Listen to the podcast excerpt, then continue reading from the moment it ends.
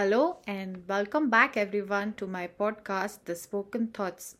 I'm Meghna, your host, and in today's episode we are going to be talking about something related to what I talked about last time but then something new in its own right. So today we are going to talk about art of developing listening skills. Like I said, it's important to speak up and a complementary skill that comes along is listening listening is important communication skill that many of us overlook. A lot of relationships get hampered because you are not listening the other person in your relationship. And it's more about than just hearing the words. It's about actively engaging in a conversation and understanding the speaker's message.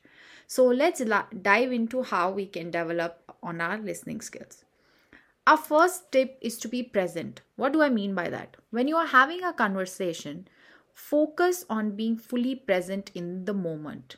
Put away your phone, close your laptop, give the other person your full attention. When you are present, you are more likely to pick up on non-verbal cues like body language and tone of voice, which can actually help you understand the other person's message clearly. What are they trying to say? Where are they coming from? What is the emotional subtext in their conversation? Our second tip for today uh, could be, or rather should be, practicing empathy. Now, empathy is something that people think comes naturally. However, I feel that empathy means putting yourself in other person's shoes and trying to understand their perspective. At least trying.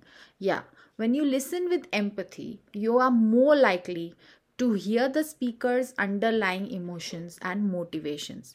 This can actually help you respond in a more compassionate and effective way, and sometimes not respond at all what i mean is sometimes people just need you to listen. You are a safe space for them.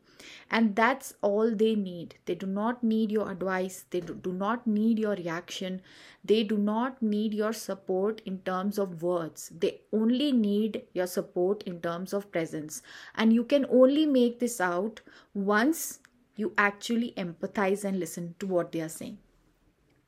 So next would be to ask questions. If you feel that the conversation is such that you can ask questions, you must ask open ended questions which can help you better understand what the other person is trying to say. And you feel more engaged in the conversation and they feel like being heard.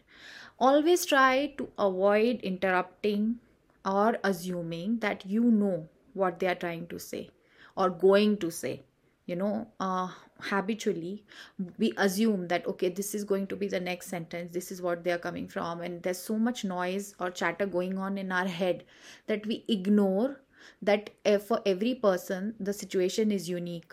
And they might be wanting to say something which is unique to them. And that's what we are trying to listen and respond to.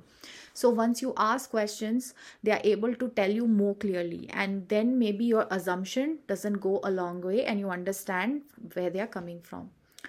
My fourth and final tip for today would be to practice this active listening.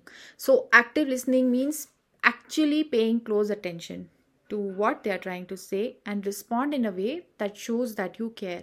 You can try a verbal cues like nodding your head or paraphrasing what they are saying. You can try this with your children, with your friends, with your partner, with your uh, professional peers, but do try and consciously practice active listening. That's kind of all for today's episode. I would love to know in comments or DMs what do you think about yourself or rate yourself of being a listener, active listener. Are you an active listener? From a scale of 1 to 10, where do you stand? And if you're less than 5, definitely you got to work on your listening skills. So until next time and next episode, here's me signing off. Take care, goodbye, and thank you.